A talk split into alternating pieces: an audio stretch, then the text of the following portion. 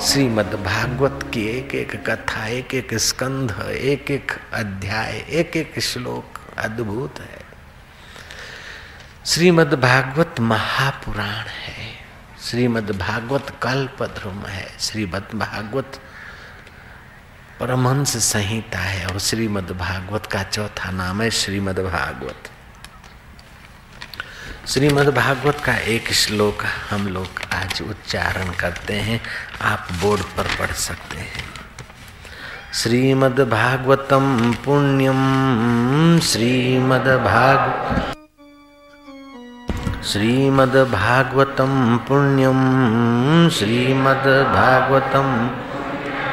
आयुर आरोग्य पुष्टिदम, आयुर आरोग्य पुष्टिदम। आयुर आरोग्य पुष्टिदम आयुर आरोग्य पुष्टिदम पठनात् श्रवणाद् अपि पठनात् श्रवणादपि। सर्वपापै प्रमुच्यते। सर्वपापैः प्रमुच्यते। यह पावन पुराण श्रीमद् भागवत आयु आरोग्य और पुष्टि को देने वाला है। इसका पाठ अथवा श्रवण करने से मनुष्य सब पापों से मुक्त हो जाता है। श्रीमद् भागवत पुण्यदायी ग्रंथ है। श्रीमद् भागवत ज्ञान देने वाला ग्रंथ है। श्रीमद् भागवत कलयुग के दोषों को हरने वाला ग्रंथ है। मनुष्य में परस्पर प्रीति, प्रेम और दया का भाव स्थापित करने में इससे बढ़कर और कोई साधन नहीं है। ये ऐसा ग्रंथ है। इस युग की मांग है कि इस युग में श्रीमद् भागवत का ज्ञान हर देश में, हर समाज में, हर जाति में प्रचलित हो।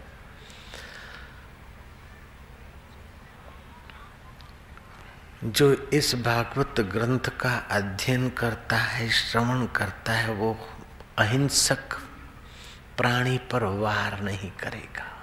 जय राम जी की। हाँ हिंसक पर ज़रूर बचाव के लिए करेगा, लेकिन अहिंसक जीव पर वार नहीं करेगा। निर्दोष पर वो वार नहीं करेगा। मैंने वर्ल्ड रिलीजियस पार्लियामेंट में इस बात को हर प्रवचन में दोहराया। कि दुनिया के सब देशों में सर्वे कर लो। ऐसा कोई सच्चा भारतवासी सच्चा भारतवासी हम उसे कहते हैं जो भागवत के ज्ञान से संपन्न है थोड़ा, या गीता को, भागवत को मानता है, राम को मानता है, कृष्ण को मानता है, ऐसा भारतवासी दुनिया के जिन भी देश में है, आज तक किसी भारतवासी ने उस देश का अन्न खाया, जल पिया, उस देश से बम ब्लास्टिंग करके गद्दारी नहीं की है इतिहास देखो। लो जय राम। भारत के पड़ोसी देश के लोगों ने आकर भारत का अन्न खाया, भारत में फले फूले और भारत के उस बम्बई इलाके में बम ब्लास्टिंग किया। लेकिन वो भागवत के ज्ञान से रहित थे सज्जन। जयराम जी की। भारतीय संस्कृति के ज्ञान से रहित थे वो सज्जन। अहिंसक प्राणी पर भागवत का ज्ञान वाला वार नहीं करेगा, मदन मोहन मालवीय कहते गांधी जी ने जब भागवत की कथा सुनी तो गांधी जी ने बोला कि इतना रस, इतना ज्ञान और इतना आनंद भगवत कथा में है, मुझे पता ही नहीं था, मैं धन्य हो गया भागवत की कथा सुनकर।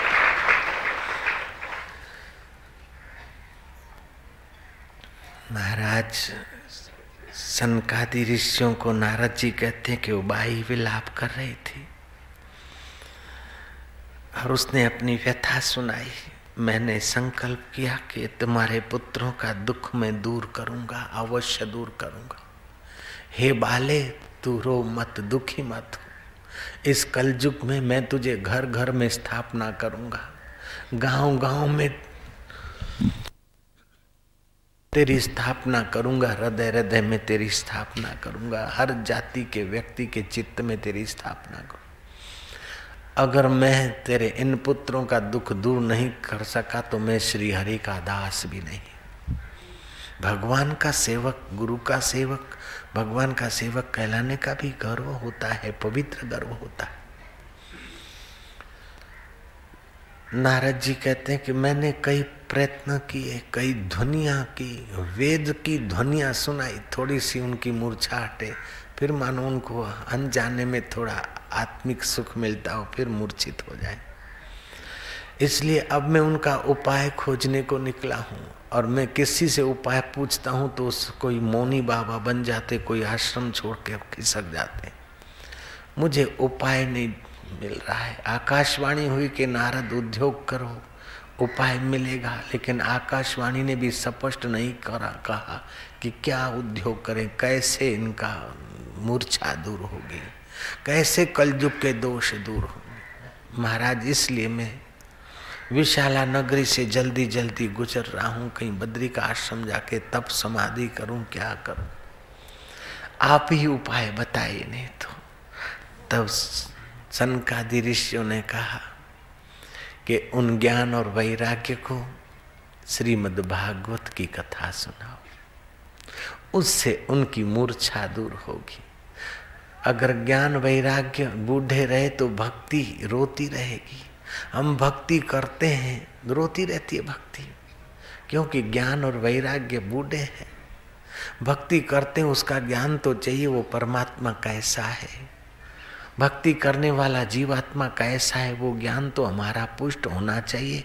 उस ज्ञान की और बिंद्रावन में भी ध्यान नहीं देते। भक्ति के ग्राहक तो बिंद्रावन में बहुत हैं, लेकिन ज्ञान वैराग्य के ग्राहक तो बिंद्रावन में भी नहीं मिल रहे। ज्ञान और वैराग्य कैसे पुष्ट हो? जिसकी भक्ति करते उस परमेश्वर का ज्ञान तो चाहिए। और जो भक्ति कर रहा है, वो जीवात्मा को अपना ज्ञान तो चाहिए। जीवात्मा अपने को मान रहा है, मैं बाबूलाल हूँ, मैं मोहन लाल हूँ, मैं गोविंद लाल हूँ। अरे गोविंद लाल जन्मा तब तो नाम नहीं था छः दिन के बाद रखा। बाबूलाल का छः बारह दिन के बाद नाम रखा क्या ये तो शरीर का नाम है, मैं क्या हूँ, पत्तो कोई नहीं। दुनिया का पत्ता रहता है इस जीव को, अमेरिका का फलाना प्रेसिडेंट है, चीन का फलाना है। फलाना जगह का फलाना मंत्री है। दुनिया का तो ज्ञान है, लेकिन तेरे शरीर का कौन मंत्री है, कौन प्रेसिडेंट है, उसका ज्ञान नहीं।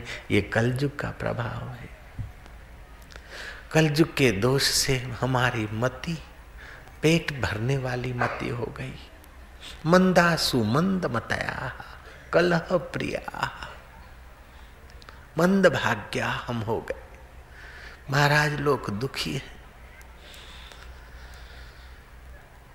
ज्ञान वैराग्य पुष्ट होना चाहिए और ज्ञान को पुष्ट करने के लिए श्रीमद् भागवत की कथा है।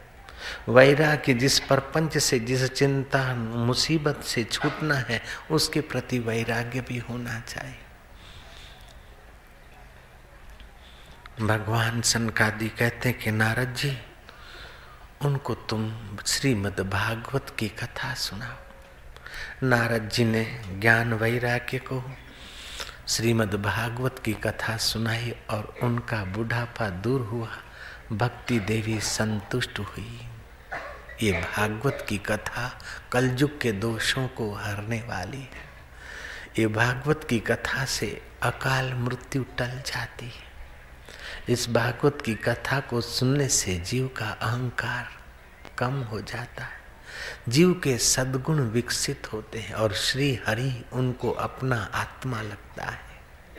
इस भागवत की कथा से आदमी दानी बनता है। इस भागवत की कथा से आदमी परोपकारी बनता है।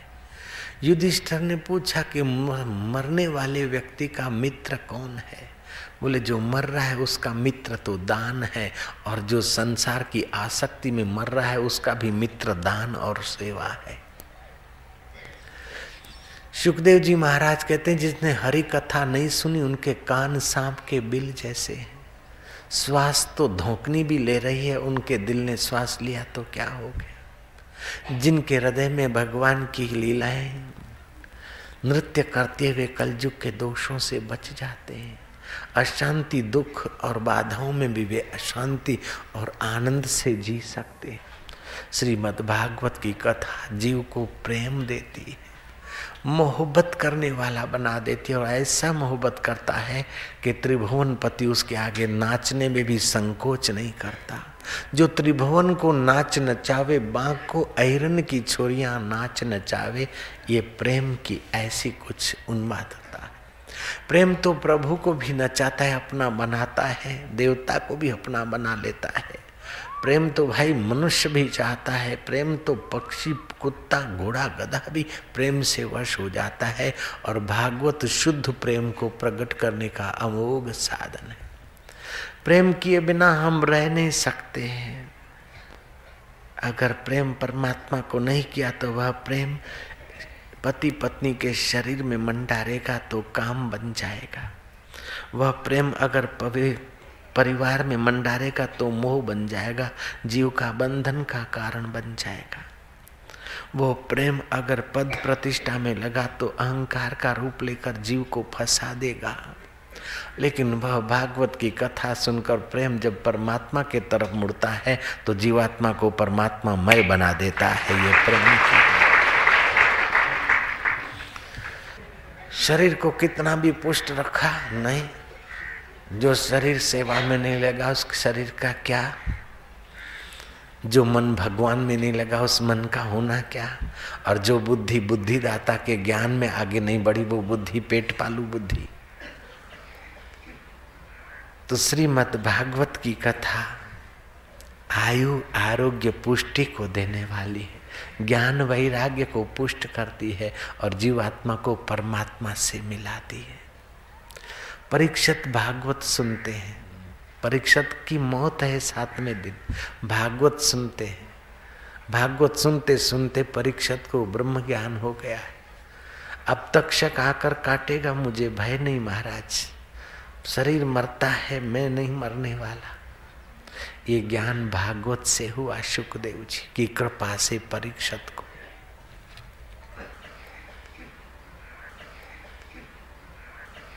स्वामी राम तीर्थ जब पढ़ते थे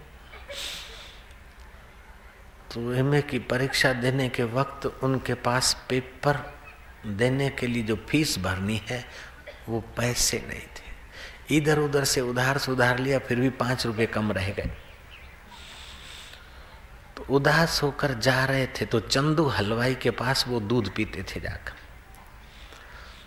उस समय दो पैसे का दूध एक बड़ा गिलास भर के मिलता था। चंदू हलवाई ने पूछा कि, उदास क्यों है रे विद्यार्थी? राम तीर्थ ने कहा कि, बस ऐसे ही। बोले, नहीं नहीं, क्यों उदास हूँ? बोले, फ़ीस भरनी है, नहीं तो मैं परीक्षा में नहीं बैठ सकूँगा। अब फ़ीस के लिए पैसे नहीं है, पाँच रुपये कम पड़ते। चंदू हलवाई ने उठाकर पाँच रुपये दे दिए। राम तीर्थ एम की परीक्षा में पास हो गए। उनको नौकरी मिल गई लाहौर कॉलेज हर महीने पाँच रुपए चंदू हलवाई को भेजते हैं। हर महीने। लिए तो खाली पाँच रुपए लेकिन हर महीने पाँच रुपए भेजते नौ महीने तक वो पाँच रुपये चंदू हलवाई पर पहुँचे, फिर वो राम तीर्थ वहाँ पहुँचे दूध पीने को। बोले, तुम्हारे हर महीने पाँच रुपए पहुँचते हैं। दूध पीने तो आते नहीं हो, पैसे तुम्हारे जमा है। पिस्तालीस रुपये जमा हो गए। राम तीर्थ ने कहा, वो पैसा जमा कराने को नहीं भेजा है। आपने जो मेरे को पाँच रुपये दिए थे, उसी के बदले में मैं भेज रहा हूँ। आपसे जो सेवा ली थी, उस सेवा लेकर मैं बोझा क्यों चढ़ाऊँ? इसलिए आपकी सेवा में मैं भेज रहा हूँ। ये है भारतीय संस्कृति। बोझा क्यों चढ़ाऊँ? इसलिए मैं भेज रहा हूँ। नहीं तो पड़े हैं आप दूध पियो कि। नहीं, तुम्हारे पाँच रुपये मेरे बहुत काम में है। अगर उस समय तुम पाँच रुपये नहीं देते तो मैं परीक्षा में नहीं बैठ पाता। पास नहीं होता और मैं नौकरी से कमा नहीं सकता। ये तुम्हारे पाँच रुपये ने तो मुझे प्रोफेसर बना दिया है। इसका बदला मैं जितना चुकाऊं, उतना कम है। और ऐसा चुकाया कि चंदू हलवाई का नाम आशाराम की जीवा पर भी आ रहा है राम तीर्थ के कारण। दान की महिमा देख लो। उस समय के पाँच रुपए अभी के पचास, सौ, दो सौ, समझो, जो भी समझो। तुम कितना देते हो, उसका महत्व तो नहीं। तुम किस भाव से देते हो? अगर तुम्हारे पास दो रुपये हैं तो तुमने पचास पैसे दे दिए। तुम्हारी मिलकत दो रुपया है। गुरु गोविंद सिंह के पास लोगों ने कुछ भेंट रखा। में एक माई ने चवन्नी रखी। गुरु गोविंद सिंह ने उठाकर उस चवन्नी को आँखों पे रखी। अरे, किसी ने पाँच सौ रखा है, किसी ने पचास रखा है, किसी ने कुछ रखा है, किसी ने अशरफी रखा है। गुरु जी चवन्नी को आँखों पे रख रहे गुरु जी ने कहा कि माई को पता चल गया कि गुरु जी को देवी कार्य करना है। माई के पास कोई कीमत नहीं, पैसा नहीं था। माई अपनी रोजी गुजारा कर दी थी, उस हसीिए से, दातरडा हसिया होता ना, घास काटने का। वो माई का वही मिलकत थी, वो हसिया बेचकर मेरे को सर्वस्व दे रही है, इसलिए मैं इसके सर्वस्व को आँखों पे रख रहा हूँ। इसके पास हसिया था, दातरडा था। वो दातरडा जिससे घास काट के गुजारा करती है, इस दानवीर बाई ने वो हसिया बेचकर मेरे को चार दे दी सेठों के पास तो लाख रुपया है तो हज़ार दिया, कि सौवा हिस्सा दिया के, ये तो सब कुछ दे रही। भगवत कथा में बैठे रहना ये भी पुण्य का काम है। अंदर अगर मन गड़बड़ है तो बैठने नहीं देगा। तुलसीदास कहते हैं, तुलसी पूर्व के पाप से हरि चर्चा न सुहाए। किया हुआ कोई पाप कर्म है वो हरि कथा में नहीं बैठने देता।